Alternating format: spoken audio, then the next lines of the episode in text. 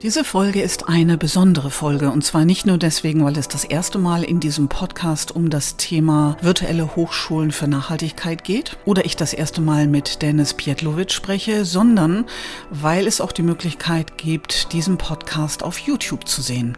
Wenn ihr also auch mal sehen wollt, wie ist denn das eigentlich so, wenn man miteinander direkt spricht, könnt ihr das gerne machen. In den Show Notes findet ihr dazu den entsprechenden Link. Hier erstmal die reine Audiospur. Viel Spaß beim Hören, wenn es darum geht, die Hochschullandschaft Stück für Stück mehr in Richtung Nachhaltigkeit zu bringen. Viel Spaß dabei. Herzlich willkommen zu Die Zeit ist jetzt, der Nachhaltigkeitspodcast mit guten Gesprächen, mit verschiedenen Perspektiven und konkreten Ideen eine andere Perspektive rein. Wenn du es denken kannst, dann kannst du es auch umsetzen. Also auch mit unserem Konsumverhalten. Und dann ist es eine Frage der Routine und Gewohnheit. Ich glaube, da verändert sich schon ja, was. Ja, hallo, ich freue mich hier sein zu Ja, das war wirklich schön. Es hat Spaß gemacht. Let's go. Ein Podcast von Katja Fittinghoff. Im Gespräch mit Menschen, die Veränderungen umsetzen, die uns Mut machen und mit konkreten Ideen inspirieren. Super, Dennis, wir haben uns äh, zwar im Herzen, wie du vorhin so auch gesagt hast, waren wir irgendwie immer verbunden und ab und zu mit Sprachnachrichten auch, aber so richtig feststofflich gesehen haben wir uns einige Jahre nicht. Und als ich dich jetzt hier das erste Mal wieder gesehen habe, du hast ja noch so ein bisschen gesunde Gesichtsfarbe, weil du ja auch weit weg gewesen bist und auch so ein bisschen Reise zu dir selbst damit verbunden hast. Hat jetzt vielleicht mit unserem Thema erstmal gar nichts zu tun, aber durchaus damit, dich sehr herzlich willkommen zu heißen hier bei Die Zeit ist jetzt, lieber Dennis Pietlovic. Und dich auch dadurch kennenlernen zu können, dass du mal erzählst, was hast du die letzten Wochen so gemacht? Och, vielen Dank, Katja, für die Einladung und die Möglichkeit hier so ein bisschen von mir zu erzählen und was ich so gemacht habe, was ich so mache. Die letzten Wochen war ich wandern. Ich ähm, habe das Wandern vor einigen Jahren schon für mich entdeckt und das ist so mit den Jahren auch immer irgendwie spezieller geworden. Mhm. Und letztes Jahr war ich im Negev in Israel und habe die, mhm. die Wüste so für mich entdeckt.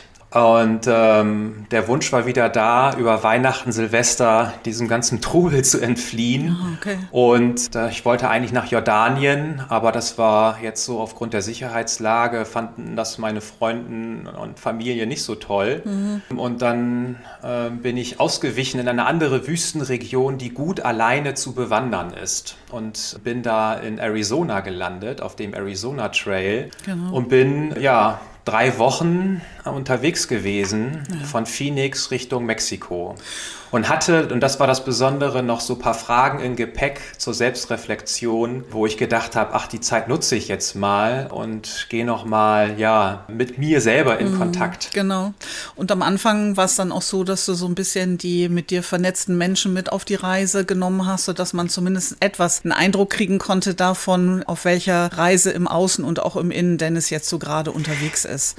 Und ähm, wenn du nicht gerade unterwegs bist, wandernd in verschiedenen Wüstenregionen, dann sag doch gerne etwas zu deiner beruflichen Rolle auch, auch was so die Verbindung mit der virtuellen Akademie für Nachhaltigkeit mhm. anbelangt, weil das so ein bisschen auch der Dreh- und Angelpunkt jetzt ja auch gleich in unserem Gespräch sein wird.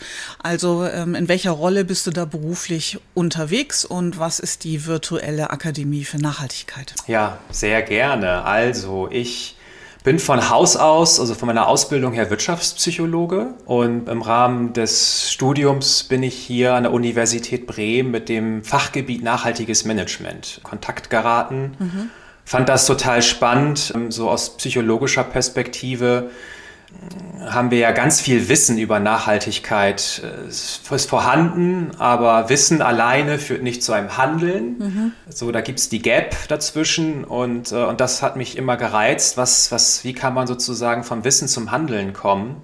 Und, und das hat mich eigentlich dann nicht mehr losgelassen, so dass ich angefangen habe, äh, auch darüber dann zu promovieren. Das war so ein sehr systemischer Ansatz, äh, wo wir mit Systemaufstellungen gearbeitet haben als eine Methode, mhm. um so Erfahrungen zu simulieren. Und bin dann wissenschaftlicher Mitarbeiter hier am Fachgebiet Nachhaltiges Management bei Professor Müller-Christ geworden. Das war 2015. Genau, und das ist jetzt schon neun Jahre her. Seitdem mhm. habe ich auch unterschiedliche Rollen dann hier eingenommen, äh, habe dann hier promoviert studiert, habe mit einer Habilitation angefangen und ähm, die jetzt aktuell momentan aufgrund des Tagesgeschäfts ruht. Ach echt? Ähm, Oh, ich dachte ja, schon also gedanklich, also, du wärst schon durch und äh, die nee. Dr. Kordel sozusagen wäre schon da, Ach so, wo nee, hingehört. Die Dr. Kordel habe ich schon. Das die ist, ist schon also prom ah, okay. promoviert Promotion und äh, Promotion ist seit 2019 äh, ah. abgeschlossen. Okay. Und dann muss man sich ja, die Universität an sich ist ja ein Durchlauferhitzer. So, okay. Das ist also, wenn man hier als wissenschaftlicher Mitarbeiter so einen drei, vier, fünf Jahresvertrag bekommt,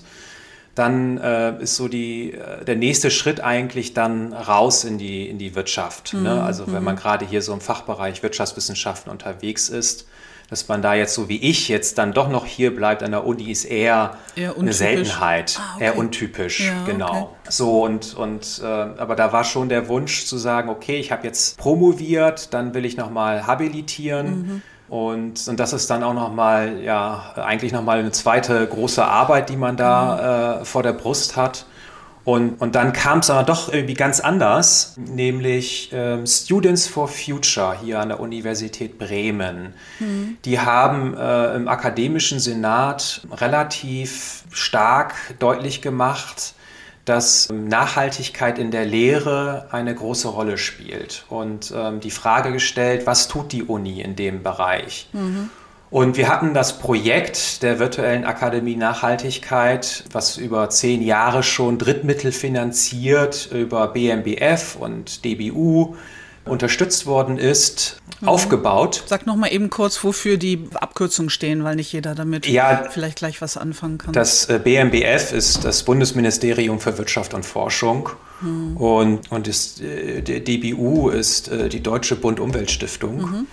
Und das sind halt einfach große Ermöglicher und, und Geldgeber ähm, für Initiativen und Projekte im Nachhaltigkeitsbereich. Mhm, okay. Und die haben ab 2011 die virtuelle Akademie Nachhaltigkeit unterstützt. Was das genau ist, werde ich gerne nochmal erzählen. Ja, das wäre super. Mhm. Und, aber diese Förderungen äh, sind nach fast zehn Jahren ausgelaufen, weil das war dann keine Projektförderung mehr, sondern dann hieß es, das ist eine institutionelle Förderung und das ist schwieriger. Mhm. Und da ist dann die Universität Bremen eingesprungen und hat gesagt, nee, wir verstetigen jetzt dieses Projekt und machen es zu einer wissenschaftlichen Einrichtung der Universität Bremen. Okay. Das ist ist vor zwei Jahren äh, passiert und mit dieser Verstetigung sind dann auch glücklicherweise auch Dauerstellen geschaffen worden. Und auf einer dieser Dauerstelle sitze ich jetzt seit zwei okay. Jahren als Geschäftsführer der virtuellen Akademie Nachhaltigkeit.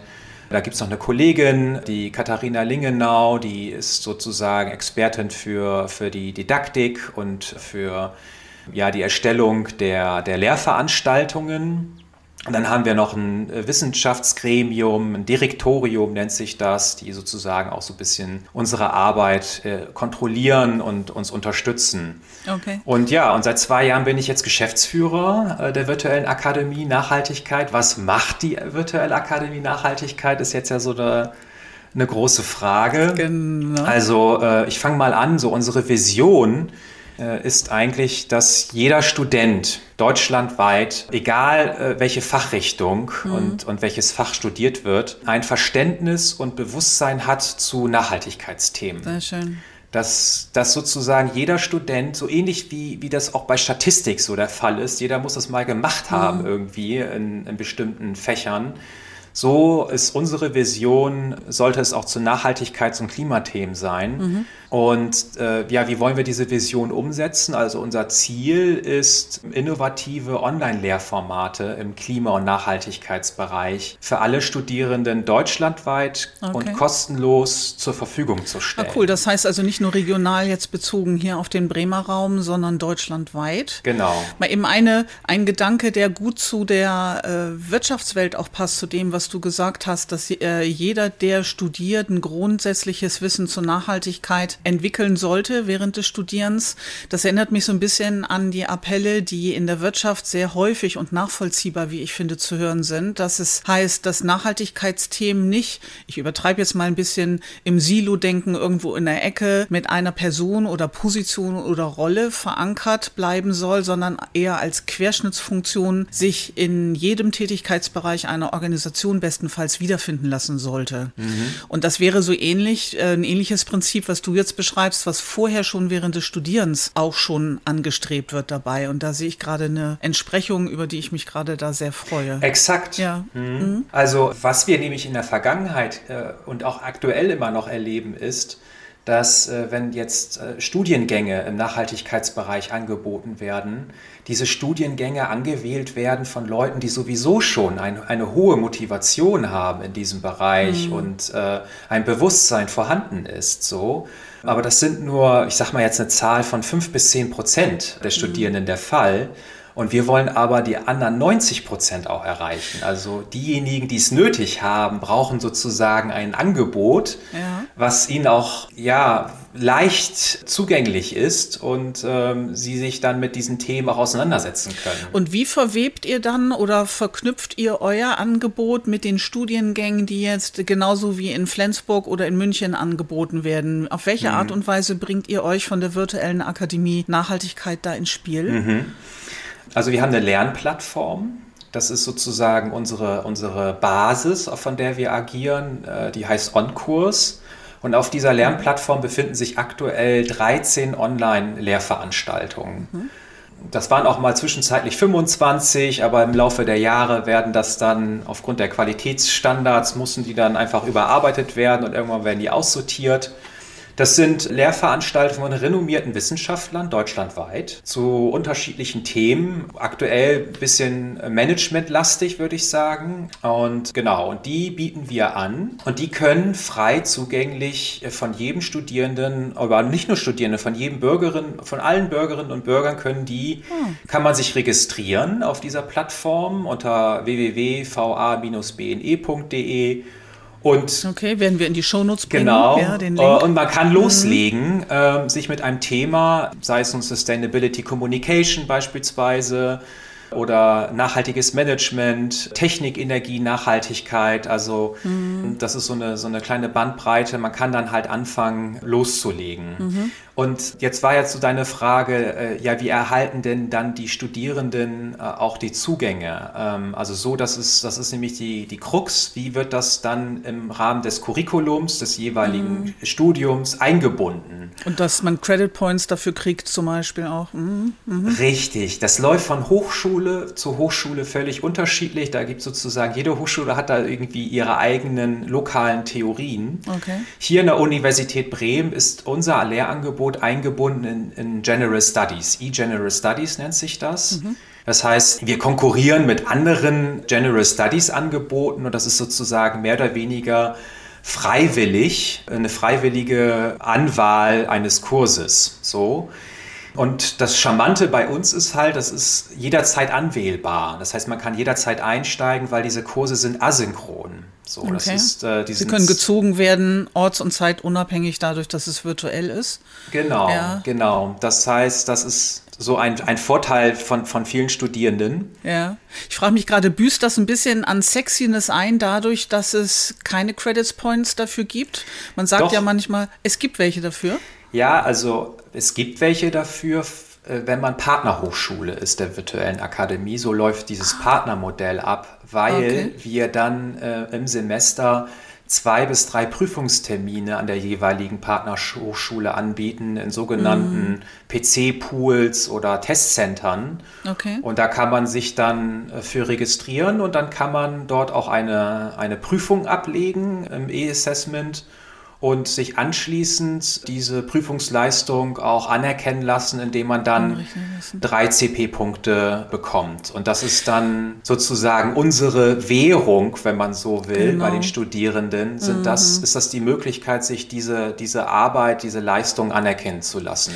Ja. Kannst du uns mal eine Idee dazu geben, wie stark wird dieses Angebot schon genutzt? Wie viele Studierende habt ihr oder wie viele Credit Points schon vergeben? Oder was sind da eure Key Results sozusagen, die die angestrebten ja. Ziele vielleicht auch ein Stück verdeutlichen? Also wir hatten durch Corona, ein total, was man ja nicht vermuten würde, aber wir hatten einen totalen Einbruch, hm. weil wir gemerkt haben, dass unser Angebot sehr durch Mundpropaganda läuft. Also da haben die Studierenden okay. untereinander gesagt, hey hier, das ist ein tolles Angebot, mach das mal. So, mhm. und dieses Mundpropaganda-Phänomen ist bei uns durch Corona, dadurch, dass wir keine Prüfung mehr machen konnten, in den Testzentren dann weggebrochen. Und das mussten wir dann erstmal jetzt äh, wieder aufbauen. Mhm. Wie läuft das ab? Also wir haben um die 3000 Nutzer, also 3000 eingeschriebene Studierende auf unserer Lernplattform deutschlandweit. Mhm. Und äh, Prüfungen im Jahr sind das, äh, die abgenommen werden, so um die 2500. Okay. Das äh, haben wir sozusagen äh, jährlich und wir sind, das ist meine Aufgabe, kontinuierlich dabei, auch neue Partnerhochschulen zu gewinnen. das wäre eine die, weitere Frage, genau, wie viele Partner ihr habt. Ja. Wir haben jetzt aktuell zehn, wenn ich das noch äh, richtig im Kopf habe. Einige sind nämlich kurz vor der Unterschrift mhm. und dann wären es auch mehr. Und die große Frage ist immer, wie bindet die jeweilige Hochschule das Angebot ein? Genau. Da gibt es zum Beispiel die, die Universität Freiburg, die Partnerhochschule ist, auch eine große Universität die binden das beispielsweise ein im Rahmen eines Nachhaltigkeitszertifikats. Ah, so, okay. Das ist sozusagen, da bekommen die Studierenden die Möglichkeit, neben einem regulären Studium auch noch ein Nachhaltigkeitszertifikat zu erwerben. Und da ist dann unser Angebot ein Baustein dessen. Dann gibt es aber eine andere große Hochschule, das ist die Universität Duisburg-Essen.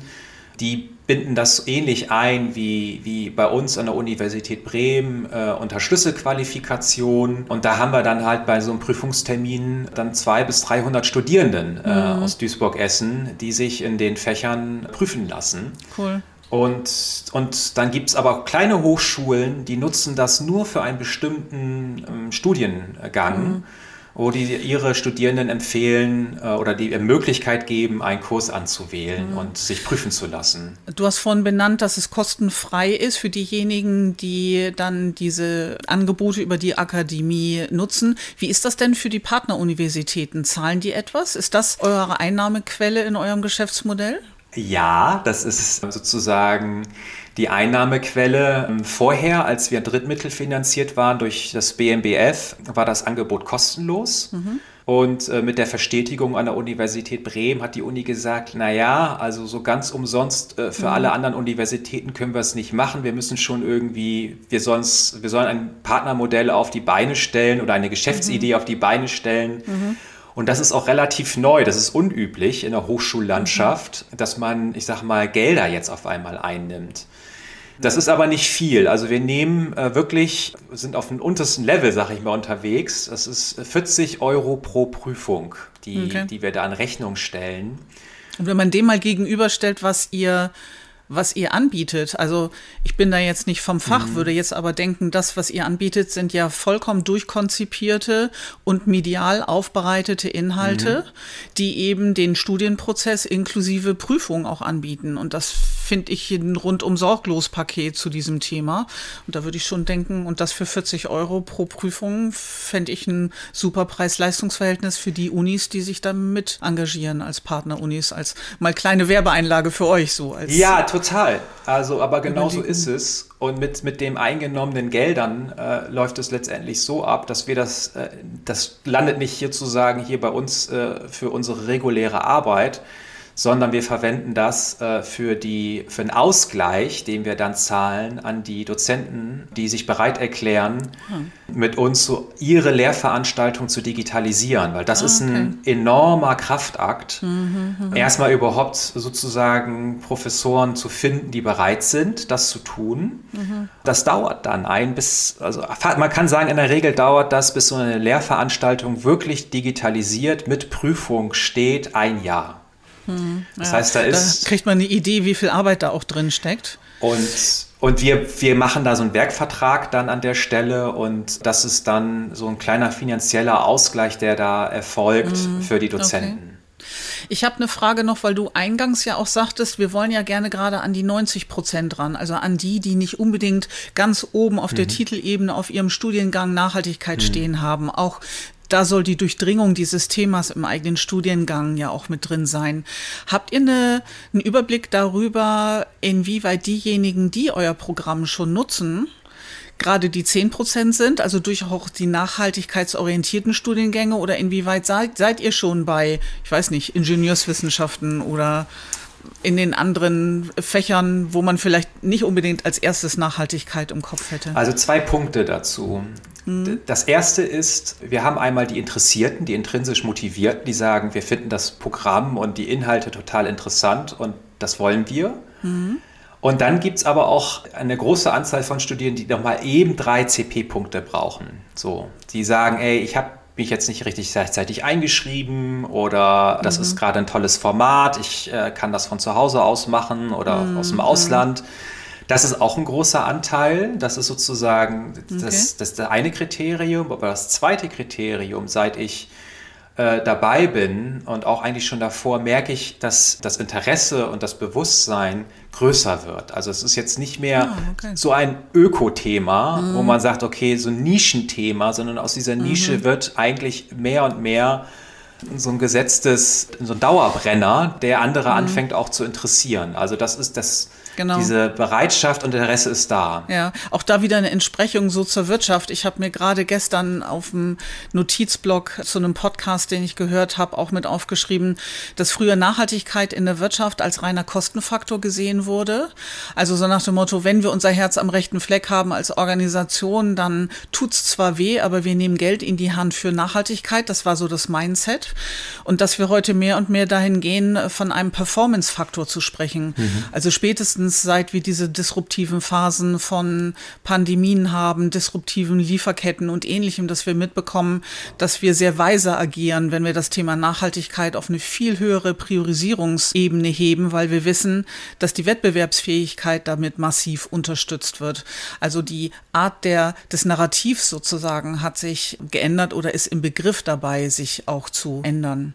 Ist das durchaus eine Entwicklung, die du so aus deiner Perspektive auch mitbekommst? Total. Wir haben nämlich teilweise schon Ausschreibungen für, für Forschung und Lehre, wo wir um diese Nachhaltigkeitsaspekte, äh, die Hochschulen irgendwie auch nachweisen müssen, gar nicht mehr drum rumkommen. Mhm. Also Hochschulen und Studierende und Studiengänge, die dieses Thema nicht mehr behandeln, geraten sozusagen ins Hinterrücken. Mhm.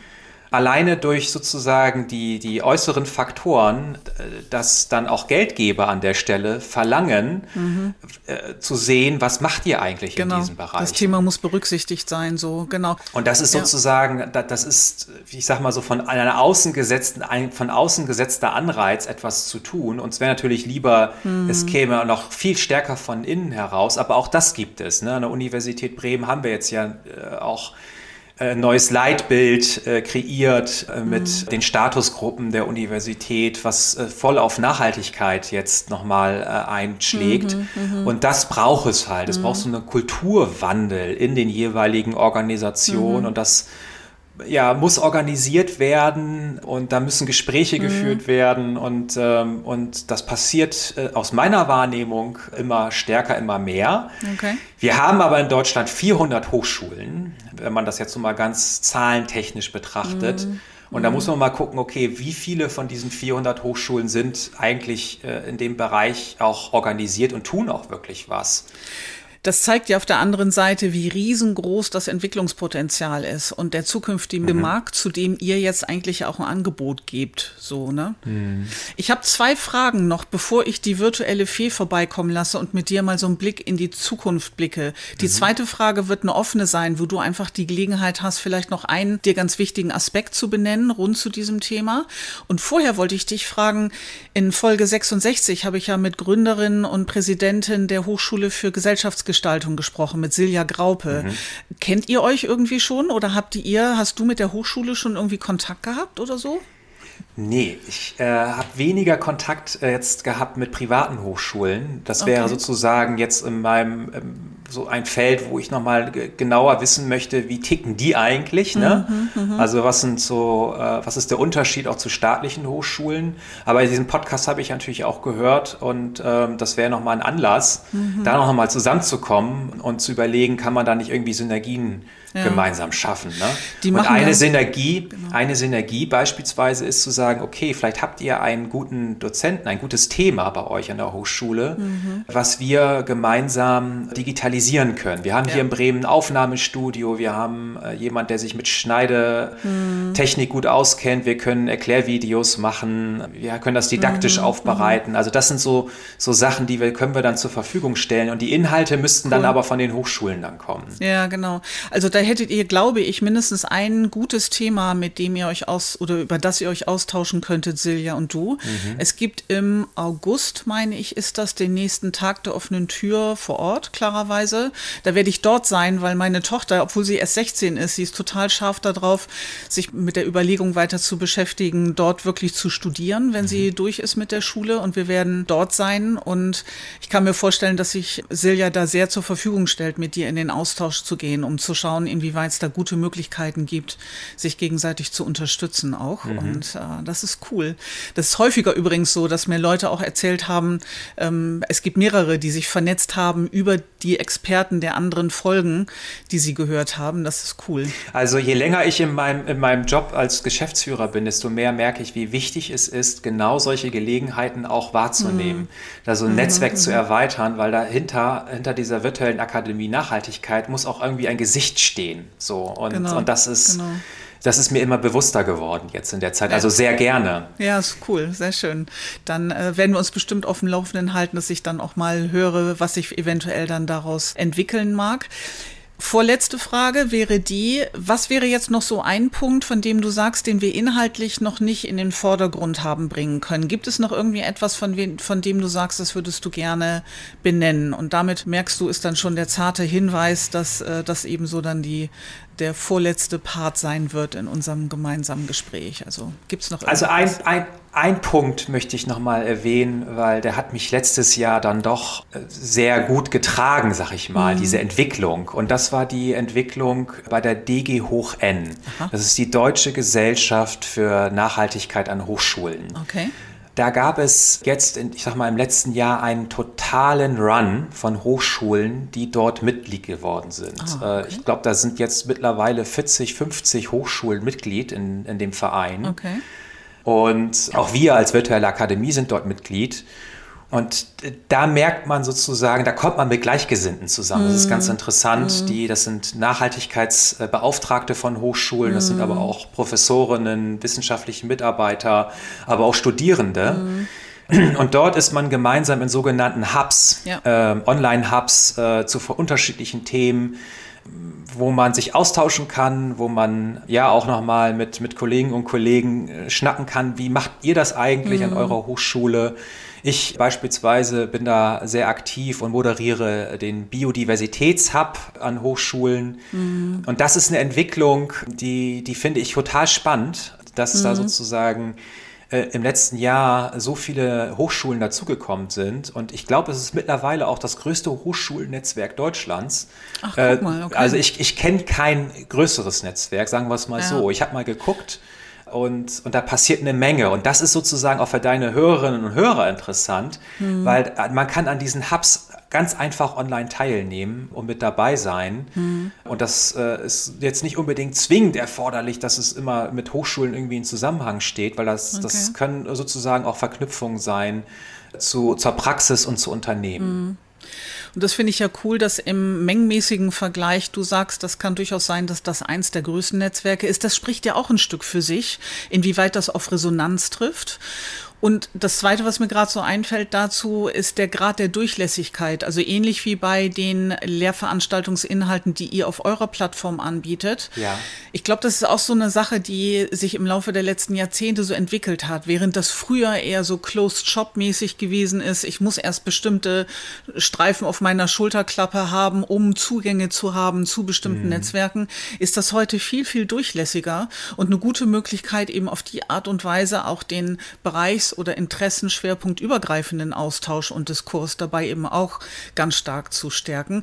Auch dazu werden wir den Zugang in die Shownotes reingeben, sodass man gut die Möglichkeit hat, dann nachzuschauen und genau das zu tun, wozu du jetzt gerade das Gleis mhm. gelegt hast, nämlich selber dann auch zu überlegen, ob das ein interessantes Netzwerk für einen selber wäre. Cool. Okay. Ähm, Die Fee kommt jetzt vorbei. Und das erste Ja. Mal, wir haben es vorhin ja gesagt, und dafür übrigens bin ich total dankbar, dass du dich so bereit erklärst, dass wir eventuell eben auch über, ähm, nicht nur über Ton, sondern auch über Bild beobachtbar sind, wenn wir so darüber jetzt so gemeinsam nachdenken.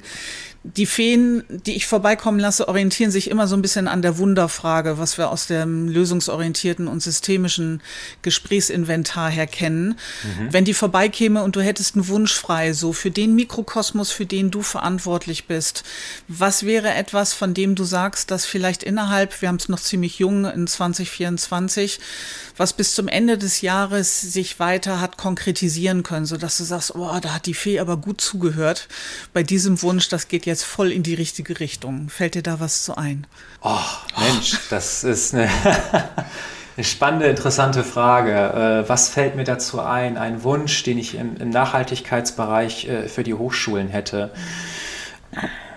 Also ein, mein großes Anliegen wäre tatsächlich, äh, was ich eingangs schon gesagt habe, unsere Vision ist ja, dass jeder Student, egal welches Studium studiert wird, mit dem Thema Nachhaltigkeit geimpft wird. Das muss jetzt nicht zwingend unser Angebot sein, aber ich, ich würde mir wirklich wünschen, Nachhaltigkeit, und das klingt jetzt ein bisschen hart, sollte verpflichtend sein in den jeweiligen Studiengängen und nicht sozusagen so eine, eine Goodwill-Geschichte nach dem Motto, wir, wir machen das jetzt mal so als Wettbewerbsvorteil, So nice sondern Ah, nee, das, okay. das muss auch an der Stelle vielleicht auch ein bisschen wehtun, sag ich mal, weil Mhm. äh, die gesellschaftliche Herausforderung auch so groß ist. Ist dementsprechend. Und, ja. äh, und die ist da und das wird uns, unsere nachfolgende Generation, äh, definitiv weiter beschäftigen. Die, die, die Klimafolgen, äh, die, mit denen müssen wir uns auseinandersetzen. Und das heißt, so ein Weitermachen wie bisher, das ist nicht mehr drin.